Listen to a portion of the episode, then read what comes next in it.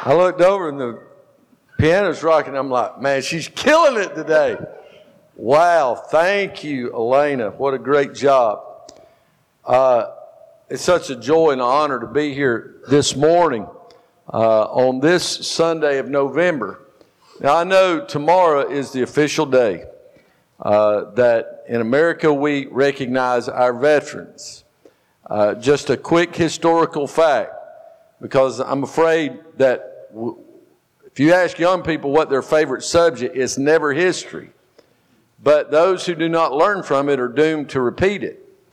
Uh, we know from history that Veterans Day is always held on November the 11th. Not only on November the 11th, the 11th day of the 11th month, but is recognized literally at the 11th hour of the 11th day of the 11th month of the year because it marked the end of hostilities in one of the bloodiest battle or, or wars that America ever fought, and that was in the war to end all wars, World War One. Uh, as Armistice Day would come, the Treaty of Versailles, and all of that would take place.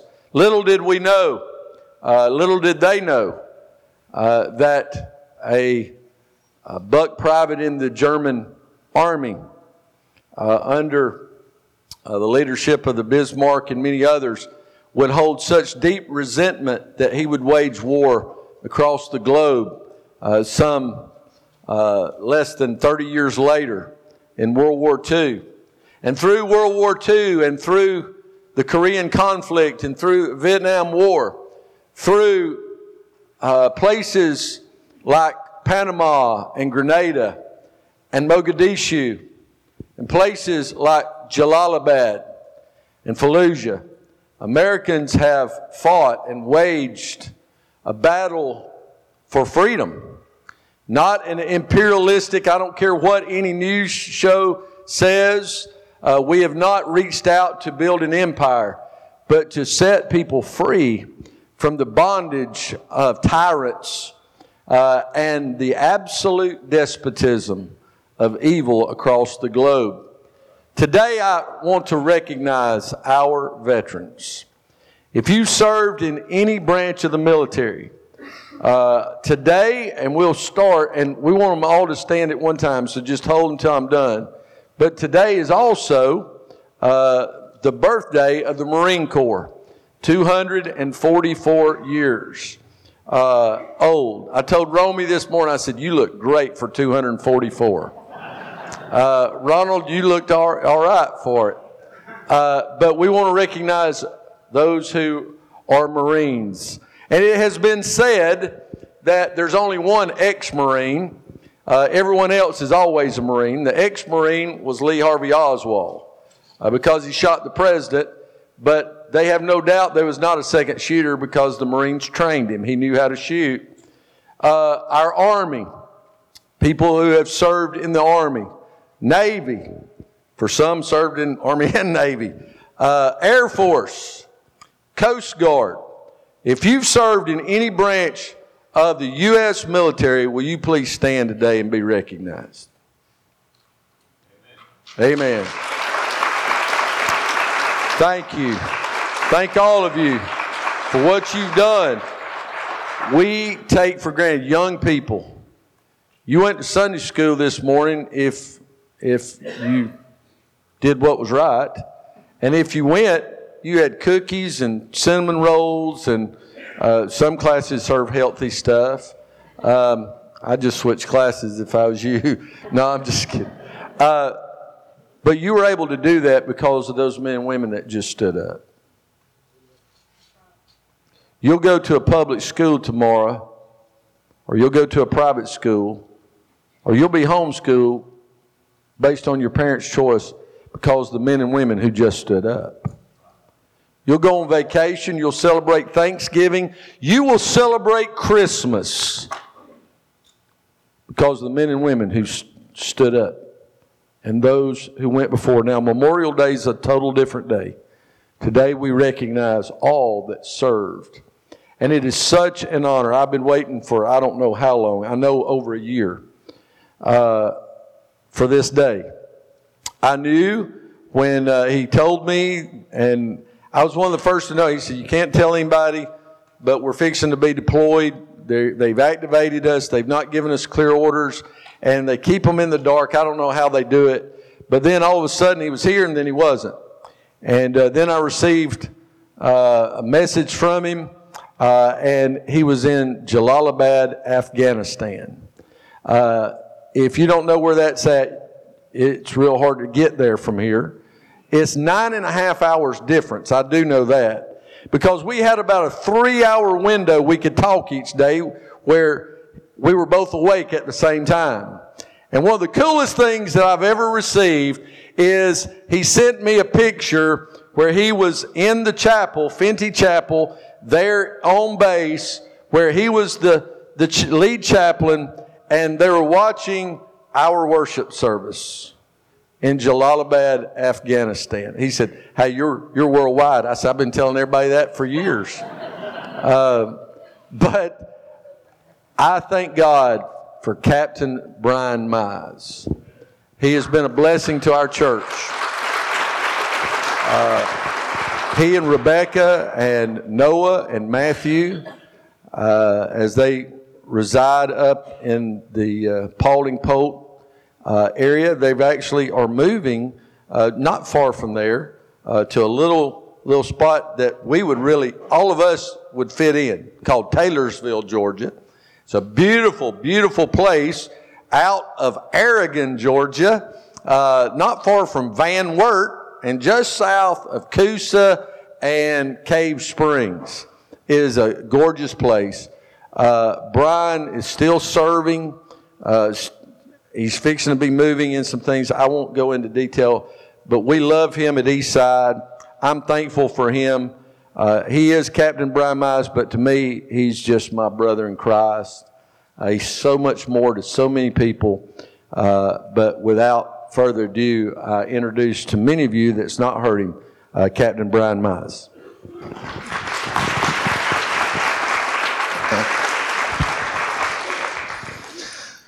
Is my, can y'all hear me okay? All right, so, uh, wow, I can hear me too. So before I, when I walked in this morning, one of the first things that uh, was asked of me, a young man up there came and asked if it was okay for y'all to live stream me as the service went on. I've always wanted to do this, so in my best Billy Graham voice, let me say, Good morning, and to the millions watching at home. so, I'm going to give you a little bit of an intro in just a minute, but let me tell you um, some things that I would like to talk with you about this morning. Some of it is a little bit of testimony from while I was in Afghanistan. I hope y'all are okay with that. I know there are children in here. I'm going to try and leave some of the details out. Uh, but do understand it was a war zone. World War I was not the war to end all wars. I can absolutely attest to that. Um, but I do want to talk through a little bit of the, the things that happened while I was over there, some of the things that uh, the soldiers saw. But I want to start out by telling you something that I had no intention of telling you until watching the baptism this morning. What a beautiful thing that was that a young eight year old girl was able to come to Christ. And she was able to do so without worrying that a group of people were going to blow up her house because of it. The people who stood up a moment ago, excluding myself, the people who stood up a moment ago I am firmly convinced that God has blessed this nation with men and women who gladly pick up a rifle, a pistol, uh, a mortar, whatever it is, and they stand on the front line so the little girls and little boys can get in a baptism pool and say, I believe in Jesus with my whole heart and I will take that to my grave. We are a blessed nation because of that. I watched a man, uh, I've talked, Brother Matt and I talked last night about this. I'm not going to go into tons of detail, but I will tell you I stood next about three weeks after I got into Afghanistan.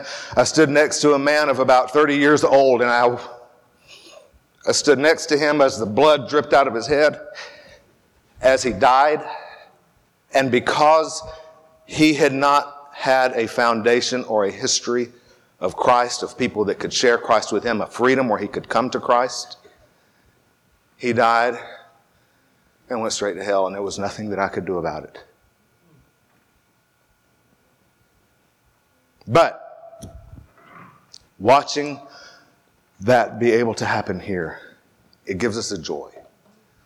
Now, I want to tell you uh, about three things that I learned while I was gone. I had an opportunity, as Matt said, to preach every single Sunday, which means that about 80 or 90 people who would show up in the chapel every Sunday had to listen to me preach every single Sunday. We walked through, kind of like y'all, we were walking through the book of Mark. In uh, six and a half, seven months, we made it through chapter three. Uh, but we had a great time and we dove down into it, and sometimes we would take one verse and that would be our service. And I learned three very important things while I was there.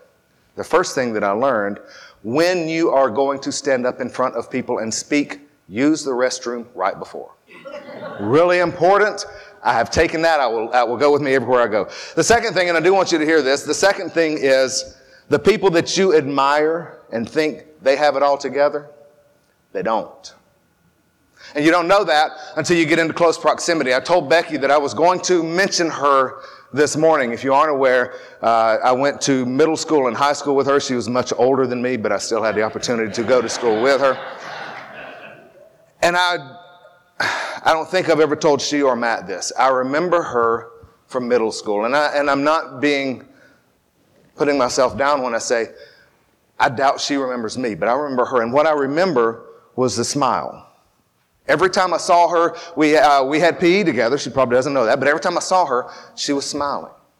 And I always thought she had everything together, that her life was perfect, that everything was going good in Becky Malone land.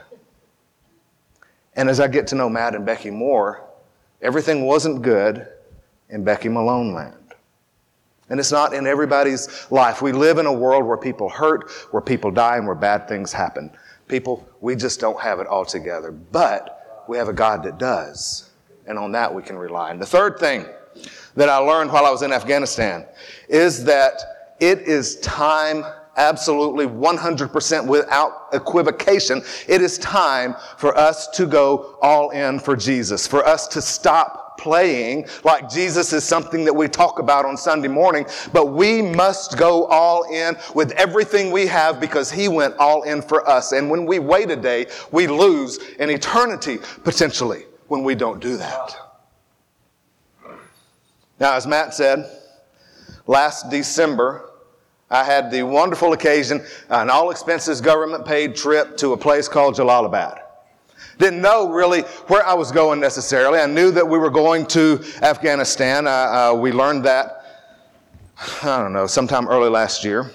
But the orders kept changing. They don't tell you where you're going to go, and I think it's just so that they can have a little bit of fun with you. But they don't tell you where you're going to go until you get there in many cases. And then your orders change when you get there, and you don't know what you're going to do until you show up on the scene. We had people, uh, if you are, has anybody in here ever been to Afghanistan? Anybody at all? Just kidding. Um, so we were in the eastern part of Afghanistan. The city of Jalalabad is where 9 11 was planned. Right after 9 11, uh, Osama bin Laden in that area, they came out, they did 9 11, the attack there, and then we went, the United States went to Jalalabad and we said, That's a really nice airport you have. It belongs to us now. And we run our operations out of there. Over the years, Dozens and dozens and dozens of Americans have given their lives right there in Jalalabad. When I received the order, I have to say that my family and I struggled a lot more than I would have thought that we would. I'm the chaplain. I'm supposed to have it all together. And people look at me and say, he's the guy that, that has everything figured out. He's the guy that we can always trust to be in a good mood, to be smiling. In fact, there's a general that says, if the chaplain is not smiling, then you need to wonder what's wrong. But here's the truth, y'all. I did not have it all together. It began with the initial training last October. We came down here to Fort Stewart. I left my, my wife and my family at home. And we were down here. We'd be down here for a week, two weeks, three weeks at a time, and then I would get to go home. And that means that every two or three weeks, I was saying goodbye to my wife and my children. And during that time, my wife and I began to have a lot of struggles. We began to have a lot of conflict, which means that she would tell me what to do, and I would say, okay. But the conflict was as we got closer and closer and closer to our date to leave to go to Afghanistan, I would get more and more and more distant from my wife and from my kids. And that was consistent across the board. All of the soldiers did it, all of their families did it. It was a coping mechanism so that when the day came, everybody could say goodbye and we could give the smile for the news media that happened to be there and we could say, rah, rah, go America, there goes my soldier, and he may never come home. Finally, I left for good right after Christmas. And we found a routine for our family. As I said, I flew over to Jalalabad. Actually, we went from here to Germany to um, Kuwait. Kuwait, if you've never been there, is hot. If you take a whole bunch of hair dryers and set them up on a big wall and turn them on high and stand in front of them, you have been to Kuwait. From Kuwait, we went to uh, a lovely place called Bagram, and then from Bagram to Fenty. At Fenty, I was chaplain for roughly about 2,000 uh, U.S. citizens. Some of them were uh, soldiers. We had about six or 700 soldiers on the base, on the FOB, uh, and the rest were civilian contractors. So I had the opportunity to serve as chaplain for about 2,000 people. There was another uh, chaplain on the FOB. He was the aviation chaplain because we had Black Hawks and um, Apaches and other helicopter assets there. He served those, uh, the aviation assets. I served the rest of the base. Uh, I was in charge of Fenty Chapel. All of that ran through me. Also, what ran through me was something that the Army likes to call a role to clinic, which sounds really innocuous. But in the Army, you have different levels of hospitals. A Role 1 clinic is like the urgent care that you go down the street. Everybody gets a little cold, you get some sniffles, you go down the street, they give you some medicine, they rub your arm, whatever it is they do, and then they send you home. That's a Role 1 clinic. It's a long stretch to get from a role one to a role two clinic. A role two clinic, they can give you the medicine, they can stop your nose from, uh, from dripping, they can do all of that as well. So they have all the capabilities of a role one clinic, but a role two clinic exists solely to stop you from bleeding to death so that they can get you to a role three clinic. That's a big stretch, wouldn't you agree? To go from I got a cold to I'm bleeding to death. The role two facility that I was at, uh, while we were there was the busiest Role 2 facility in Afghanistan. We serviced ANA soldiers. We serviced every nationality. We would, uh, if occasion came, we would also take care of Taliban and ISIS as they were hurt, injured, killed, whatever, however you want to think of that. I came home in July and I went back to my family in August. And, and I have to tell you, the adjustment for me has been a lot harder than I would have thought. The adjustment of coming back home, of being with my family, of being with, uh, with my wife, or with my children, being with my job, it's a lot harder than I would have anticipated. In fact, my wife made the statement, they told me that it would be hard when you came home, but this is ridiculous. You need to figure something out. So today I'm standing here before you and I have a deeper understanding. I'm going to keep stepping on this spot so that it squeaks. I have a deeper understanding than I've ever had, even through my Navy deployments where nobody was shooting at us, thank goodness, even though I had dreams that somebody would attack the carrier and with a, uh, a little flare gun, I would fend everybody off like Steven Seagal. It never happened. So I, today I have a deeper understanding of what it means to sacrifice, to serve to go somewhere, to give up of yourself, the sacrifices that our families make, that our soldiers, sailors, airmen, marines, and coasties, that they make. And here's the big truth of all of it. Here's the big truth that I want you to hear today. Service, when we choose to serve, we make a choice to serve, and it demands something out of us. We cannot serve and have it not impact us in some way. You all had the, the Shine Night here last February. Those who served at Shine Night were impacted in some way because you are pouring something out of yourself, and when you do that, something must pour back into you. I chose in 1986, that was a long time ago for those of you that are younger. I chose to serve in the United States Navy, and then about uh, nine and a half years ago, 10 years ago, I chose to serve in the Georgia Army National Guard. Whether you are serving as a military member, a family, a first responder that you had last week, whether you're serving as a nurse, a school teacher, whatever it is, when you are serving, when, when you are serving here, even at the baptistry, as Michael was earlier, you are pouring something out of yourself. Service, actually, the uh, interesting, the Hebrew word for service is, y'all ready for this? You might want to write it down. The Hebrew word for service is abad. A B A D as in Jalal, Abad. Now, the Arabic word abad literally means to cultivate or something that has been cultivated or built up. There's a little bit of similarity between that. The first part of Jalal, if you're curious, there was a guy named Jalal a long time ago and they named the city after him. There was a cultivated area named Jalal. That's how Jalalabad came to be named. So this morning, those of you that have served, thank you. To your families, thank you. To your employers, Thank you. And to your church and your pastor who served as my chaplain while I was gone, thank you. And what I want to talk about a little bit this morning is the idea of deep service. We're going to be reading out of Joshua. Uh, we're going to read two verses from Joshua chapter 24. We're going to be reading verses 14 and 15 in a moment. If you have your Bibles, if you would go ahead and, and begin turning over there. And as you're turning there, let me give you some background on where we are. Everybody knows the story of Moses. They know the story of the Exodus. They know that the children of Israel went into Egypt where they lived for 400 years. Many of that they were living there as slaves. And then Moses rose or, or God rose Moses up and Moses went to Pharaoh and said, Thus says the Lord, let my people go that they may serve me. We all know that. We've seen the movies. Moses would eventually, at God's leading, he would bring the children of Israel out of Egypt. And they would come out with more money than they've ever had, everything that they've ever wanted. And God would go before them in a cloud during the day. And again, if you're walking through the desert and you have a cloud over you, it's a good day. At night, they would walk through the desert and there would be a ball of light above them. God was going with them everywhere they went. But then they came upon the Red Sea. They couldn't go anywhere else. So what did God do as Pharaoh's army was bearing down? He opened the Red Sea so that the children of Israel could walk across on dry land. And then the children of Israel, as they made it to the other side, they turned around and they looked, and here comes Pharaoh's army riding in, and then the waters came back together, and Pharaoh's army was no more.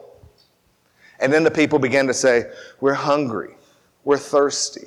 Why didn't you just leave us back in Egypt? Why didn't you just do this? At least there we had, we had food. Now, they had seen God work the 10 plagues, which were pretty amazing. Would you agree? Locusts that come up and frogs that come up and, and hail and boils and, and the death of every firstborn child in every Egyptian household. They had seen all of this, and yet they're walking behind Moses saying, Oh, Moses, why did you do this?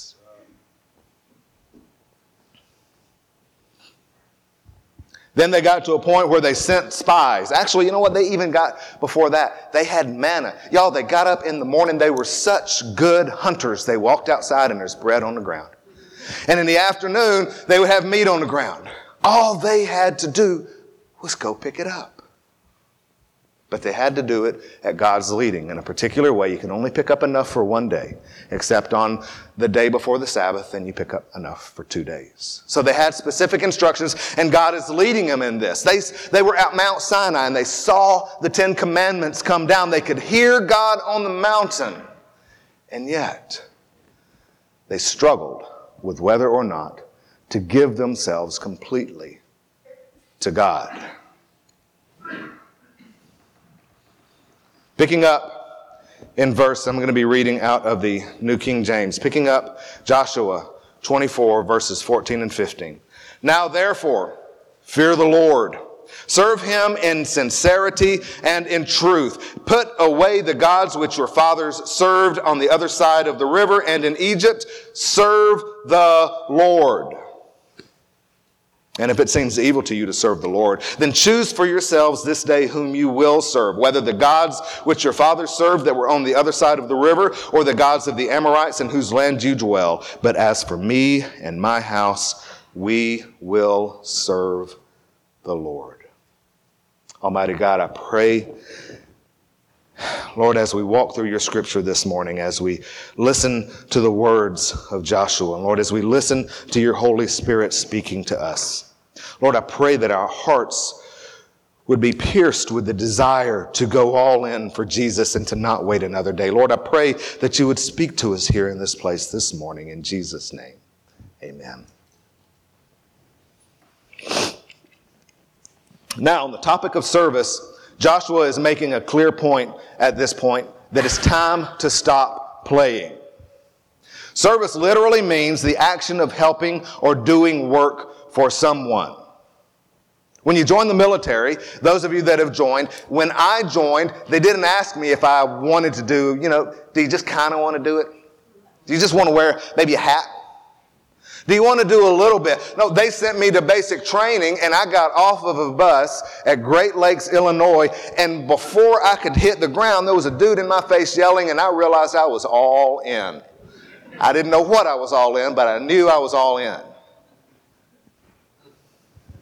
When you join, when you agree to serve, whether you are serving as a policeman, a fireman, a military member, you go all in. You give yourself over entirely, in many respects, to that thing that you are serving. And that is what Joshua is telling the children of Israel here.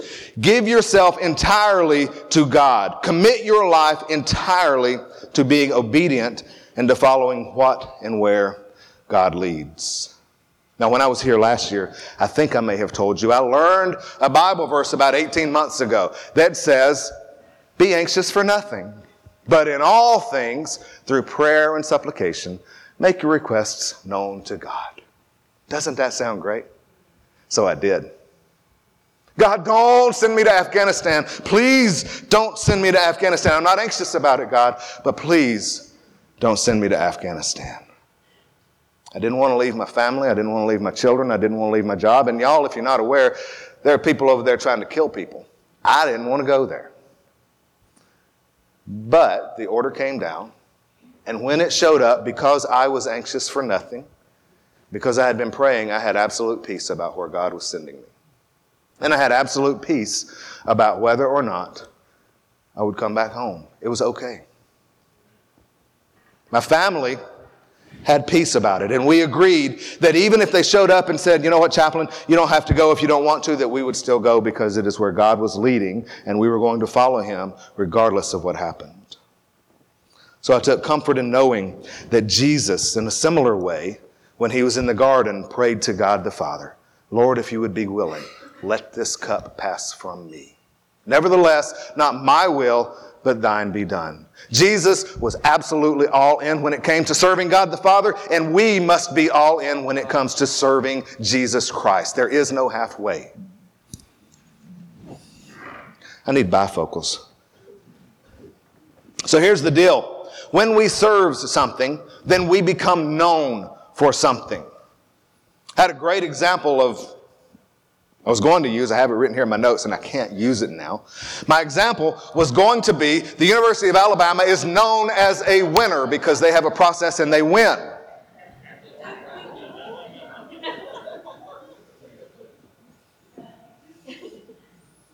That didn't work out last night. By the way, let me tell you, this is an aside, it's not in my notes, this is free. I have this thing where I emulate preachers and pastors that I really greatly respect. I have uh, a preacher who likes to draw out his S's. I think I may have told you before, where he will say, Come to Jesus. I have a preacher who will, uh, he will, he will stand right at the edge and he will talk and he will say, Won't you pray even now? And he will rock back and forth on his toes. Have a preacher who will talk about God, and when he's through talking about God, he will say something like, And Jesus came and died for you. Wow.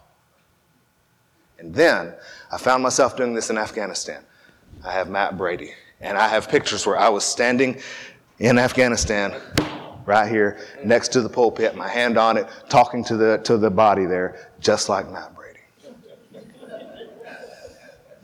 Probably not as intelligently as Matt, today. that's all right. So here's the thing where you're serving, where you are freely giving of yourself, you are going to be known for that. Where are you spending your action? Where are you serving today? Who are you serving today? Joshua was talking to a people who had wandered for 40 years.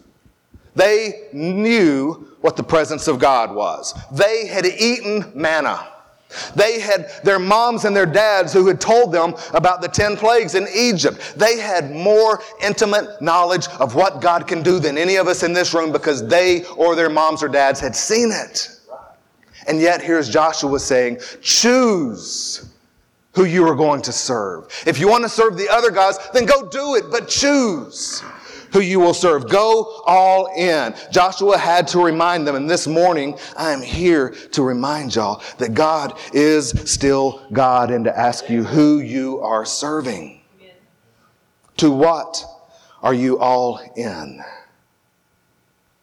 Joshua's point was you can't go part way in serving God. Our God deserves better. Our God demands better. He gave all of himself for us. He demands all of us in return. Where are you serving and what are you giving your life to? Stop playing with Jesus. Stop pretending that He's got. And stop showing up on Sunday morning like you've got it all together when the rest of the week you're struggling. Y'all, we have to be real with one another in this room as the body, as brothers and sisters in Christ. We have to be able to be real so that we can go all in in serving Christ with everything of who we are and not hiding something away because we don't want people to know that we hurt. Even if others make fun of you or if people tell you to tone down, go all in for Jesus. One of the instances that I called Matt about while we were in Afghanistan. This was in April—where I told you how many chaplains were there. See if you're paying attention. Two. Yeah, see if y'all can count. There's two. Back home, I would do this. There were two chaplains. There were two of us there. We had a different view many times of what ministry is, of what it means to serve God. And there were other people there as well, other well meaning believers who had different ideas of what it was or what it is to serve God, to go all in. Who you should talk to and who you shouldn't talk to. Because if you talk to those people, and y'all, we have the same thing here in Claxton and everywhere else. If you talk to those people, then you're going wrong and God doesn't want you over there. He wants you focused over here. In April, we had an incident. I called Matt about it either that day or the next day, I, I don't recall, where ISIS Contrary to what the media portrays, ISIS isn't beat. They're not gone. They're still very much active and they're still very much shooting. I have been on a base where ISIS was shooting at the base. They are there. In this case, ISIS had attacked a family. And by family, I mean the, the, the, dwellings in Afghanistan, the way they work, they're not houses like we have. They have uh, walled compounds. And inside of that compound might be two or three or four different families that live together as one broader family or one greater family unit. But there's a mom and a dad and children for two or three different families, usually brothers and sisters, and then they'll come together. Y'all, y'all getting what I'm saying? So in this compound, there was a dad, the dad's brother was not there. He was out doing something. The dad's wife was not there. She was, uh, I think she had, she, she was not alive anymore. But it was the dad and his seven year old girl. Also in the compound was a mom, her 12 year old girl, her seven year old girl, and her three year old boy. The, the, the children were cousins. Y'all following me so far? The children were cousins. The dad and the mom were in laws. So everybody should be on pretty good page, right? ISIS, because these people hadn't gone all in for ISIS, they decided to have fun and they launched RPG rockets into this compound. The mother was no more. We'll say it that way. She was simply no more. The dad was not injured. His seven year old daughter was injured. And then the other seven year old daughter and the three year old boy, they were injured as well. And the 12 year old girl, the other one, she was not injured too. So in at our role two, you remember what I told you our role two facility was for? When would you come to a role facility, role two facility? Stop bleeding to death. So we received a three year old boy, two seven year old girls. With them came a dad and a 12 year old girl that were not injured.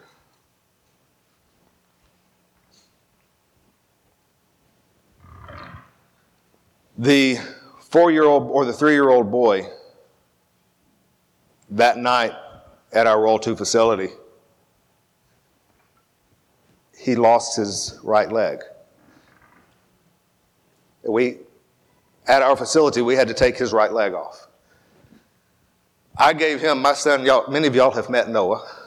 Noah had sent me a little doll of Yoda. It was like this tall, had a really kind of a cartoony face. But that was his, Daddy, while you're in Afghanistan, I want you to have this doll to think of me.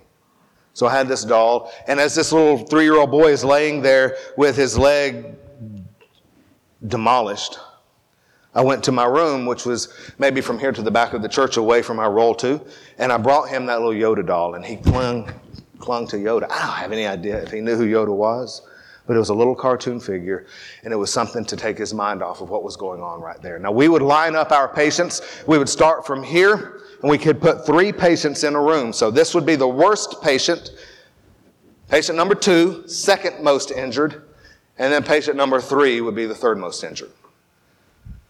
The little boy was up here. We'll call this bed alpha because that's what they call it. Bed alpha. He was right here. The operating room was here, so they were about to take him into the operating room. I was standing here with girl number two. She was the cousin to the other two I told you all about. As I talked to this little girl, she, we had an interpreter at the end of the bed. The interpreter's family had been killed in a roadside bomb just a few years earlier, and this was the first time he had been in a hospital since he had been there to watch his mother and his sister die. He stood there in that room talking to me, a Christian chaplain, about how much it hurts when somebody dies and he doesn't know what to do with it. So, standing there next to that little girl's head, I'm listening to this interpreter talk to me, and I've got the little girl laying here, and she says to the interpreter, I'm hot. Now, we had raised the temperature in that room. It was probably 110 degrees in that room. They do that because the patients go into shock, so they want the temperature to be very high so they can take care of the patients. It was hot. So, when the little girl says she's hot, the only thing I could think of, and y'all know the passage, when Jesus said, Whoever gives a cup of water in my name shall not lose his reward. Y'all familiar with the passage, right? So that's all I could think of. So I took a little cup put some water in it with some gauze pads, and I rubbed the water on the little girl's, little girl's forehead, and I began to sing to her. I don't know what I was singing, and she certainly has no idea what I was singing. But as I was doing this, as I was rubbing water on her forehead, and as I was talking to her, I can't remember her name, but I'm, I'm rubbing water on her forehead and just letting it drip there. She had a hole through the side of her face here, um, and I was washing the blood away as it would drip out as I'm taking care of this little girl, she's staring right here at my uniform the entire time. And y'all know right here on my uniform is a big cross. This little girl may never have an opportunity to get into a baptism pool because there are not people there who will defend her right to come to Jesus. But one day, she may look back and she may say, you know what? I don't know what that guy was wearing on his uniform, but he put water on my head when it was hot. He sang to me when other people were all about me working. He held my hand when things were not going well. She may one day come to Christ. Because in that moment, I made a decision, and I, this isn't about me, but I need you to understand what going all in can do. I made a decision in that moment to go all in and stand next to the head of a little seven year old girl who was crying and screaming, and her, her family had just been killed, and I put water on her head and she stared at a cross. Going all in means you give of yourself everything you have to do, even though other people in the room said to me, She is Afghan, stay away from her, she's not worth it. Give everything you have to the King who has given everything for you.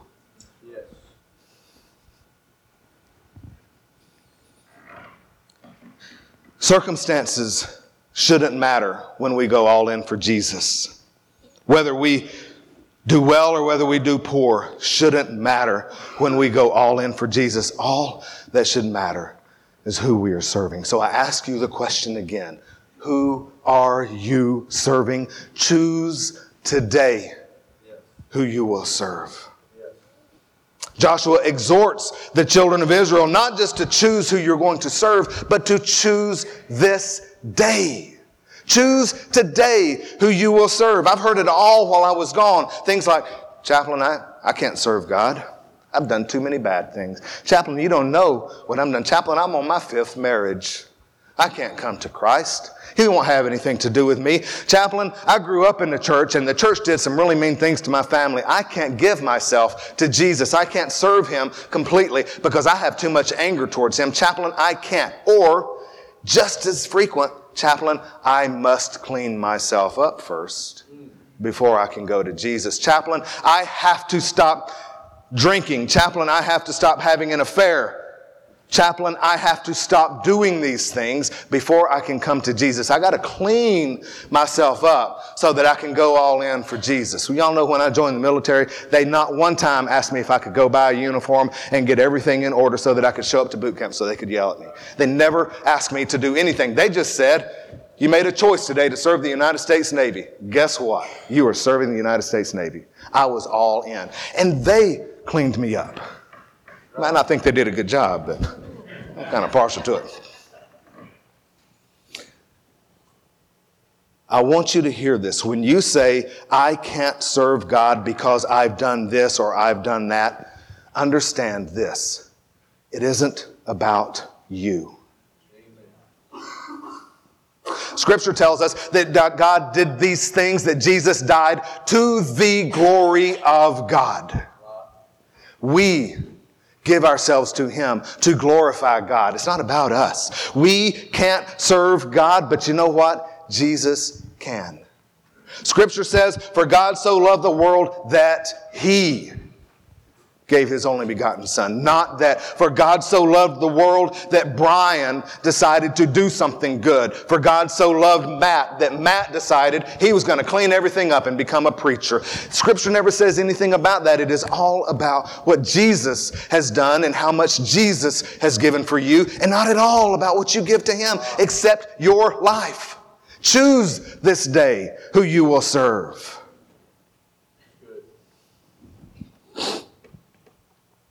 Y'all okay for one more rough story?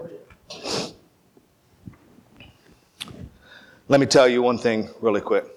The little girl with the tro- with the with the uh, the galls on her foreheads. The next day, I had an opportunity to stand in front of all of those medical people, to stand in front of everybody that had been working with those children that day. I had an opportunity because I stood next to that little girl's bed had an opportunity to share the gospel with United States military service members. They invited me to do that because I had stood there with them and poured myself out while they were doing the same thing. I had an opportunity to say, Jesus Christ has given himself for you in a far more profound way than you have given yourself to treating these patients. Jesus Christ can heal you of these hurts and these pains. Give yourself to him. Choose him. And it was only because at that moment I was fully and totally sold in to Jesus. It doesn't matter what you think you're capable of, it only matters what Jesus does through you. Jesus Christ, the very Son of God, He came to earth dressed in our flesh. He lived a perfect life. He had the same hurts and pains that you and I have. If he stubbed his toe on something, you know what? It hurt.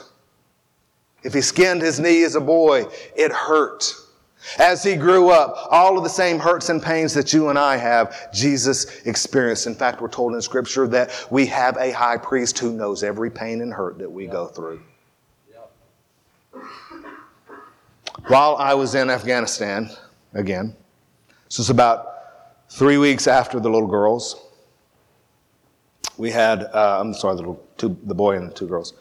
And by the way, just as an aside, the two girls, complete recovery. The little boy, uh, leg is gone. Uh, he will make a complete recovery as much as is possible living in uh, Afghanistan without access to the medical care that we have here that we often take for granted.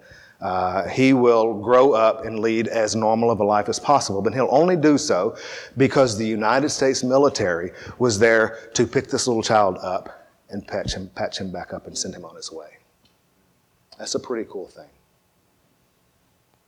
So, I'm to stand here. That day, about three weeks later, 12 year old girl and her brother were out, same area, same general area um, that the other children had been. They were out just doing life, doing their normal stuff. The 12 year old girl, her 15 year old brother. The 12 year old girl stepped on a IED. That's a improvised explosive device. She stepped on that IED and everything from her, from her, I'll stand right here, hopefully I can see this, from right here down was gone, except one bone. There was one bone left there that went down to where her ankle should be. Her ankle and her foot were completely gone. And out of that one spot where, where it stopped right here, blood continuously poured. She had a tourniquet on her right leg where the IED had destroyed most of her right leg as well, but her left leg was, for all intents and purposes, gone. She came in uh, to the to the Role Two facility. When she came in, they immediately went to work on trying to stop the bleeding because you remember that's what a Role Two is for stop the bleeding, and get her to a point where they can put her on a helicopter and send her to a little place called Bagram where they would be able to repair her leg. And by that, I mean repair the stump. When she came in screaming, as any of us would be, I stood there with her. They told me her 15 year old brother was there. I walked around the corner to see her 15 year old brother. Now, you understand, Afghanistan is a country about 99.9% Muslim.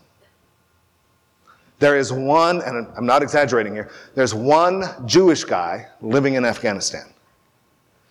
As far as I know, there are no thriving Christian populations in Afghanistan. It is a Muslim country. So I went in to the, uh, to the next room and I began to speak to this little, to this 15 year old boy who's dressed head to toe uh, in uh, camouflage. It looks like he's about to go deer hunting and he's terrified. But he's terrified because standing in front of him is a soldier. Every time we had Afghans that would come into our Role 2 facility, we would have to bring our soldiers down and they would be dressed in their full battle armor uh, with their weapons and everything fully loaded because the reality is we don't know when somebody will attack. So we have to be ready at all times. You can extrapolate from there. Everybody good? So this 15 year old boy is standing there. Standing next to him is one of our soldiers uh, with his helmet and everything uh, and his weapon. And right in front of the 15 year old boy is an interpreter who is helping him to communicate with the, the, uh, they're called guardian angels. That's the guy with his weapon and everything. Or to communicate with the chaplain when the chaplain comes in. So I went in to see this 15 year old boy. And I began to speak to him, and I was trying to understand what he needed. And it was about 10 minutes after four Here's my Matt Brady. It was about 10 minutes after four. Every day, five times a day, across loudspeakers all over Afghanistan, they begin to call people to pray. Matt Brady would love this because the, uh, the mullahs there, the imams, they preach five times a day over those loudspeakers. I mean, you get preached five times a day. That's a good thing. So I went in. I'm talking to this little boy. Prayer time for Muslims had just been announced. Now, y'all, if I were in any situation similar, and my sister, my wife, my friend, my child, anybody that I know had been hurt in the way that that little girl had been hurt, what is the first thing you would want to do? Say again? Pray.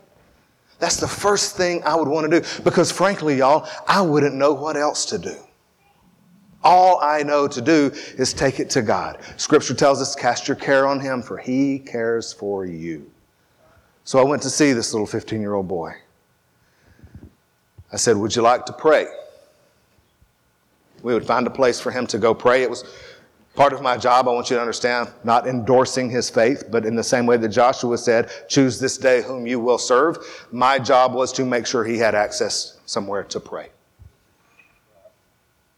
So he said, No, I don't want to pray. And then he said something. He was speaking through the interpreter, so I didn't understand what he had said. He said, No, I don't want to pray.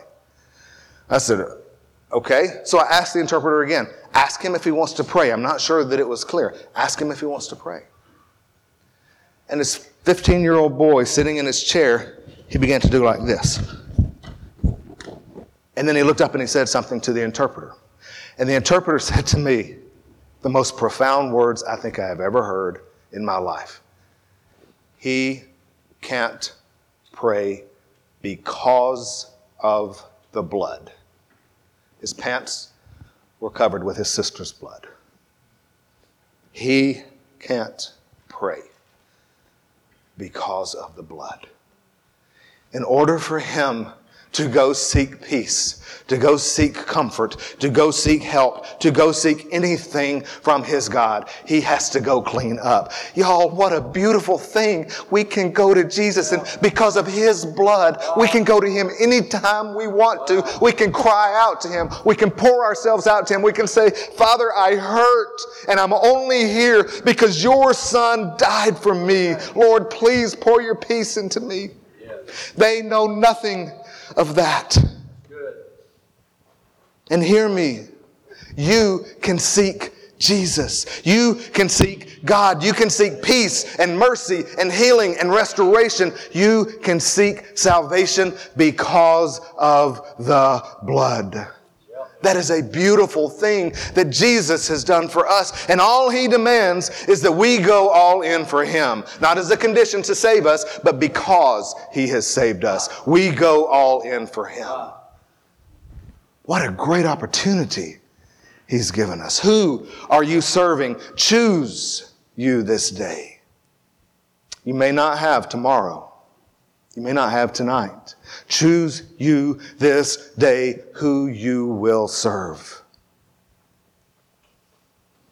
Will you serve the gods of this world? Will you serve the gods of sex and money and greed and self? Will you serve the gods of politics and anything else? Or will you give yourself completely to Jesus Christ, the only one who has ever given himself completely for you? The gospel the good news is that you get to choose Jesus. You get to choose God. He has made a way for you. But here's the thing you have to choose. You have to choose. You need to choose today.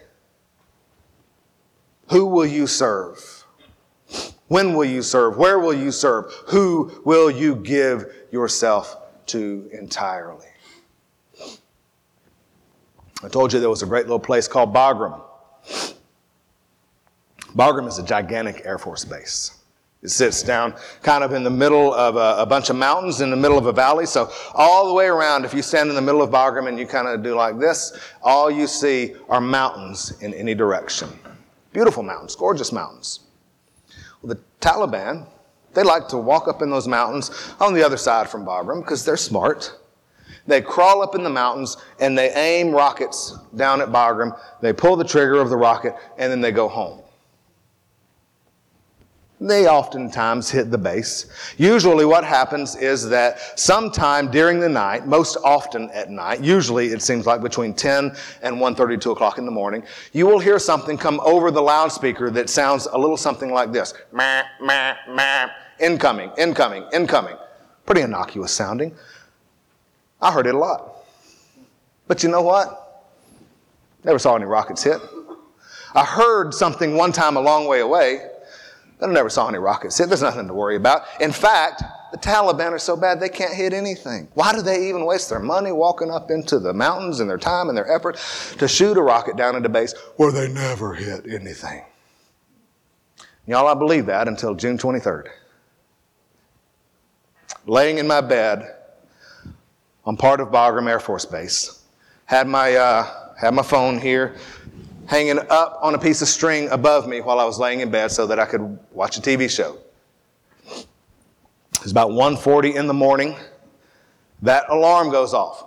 Bam, bam, bam. Incoming, incoming, incoming. And I had the thought, as soon as I heard the first bam, I thought, man, they waste a lot of time and money. They don't ever hit anything. I don't know if I finished that thought, but I know that at some point before incoming, incoming, incoming, the wall about eight feet above and to the left of me exploded. They hit something. Thankfully, the rocket did not explode. It passed straight through the building, destroyed all the lights in the building, uh, and humorously, it went out the other side about this far, centered right above the exit sign. Here's where I'm going with that. I heard the alarm many, many, many times. I knew what to do when the alarm went off. I knew what I should do. I knew that something bad could happen.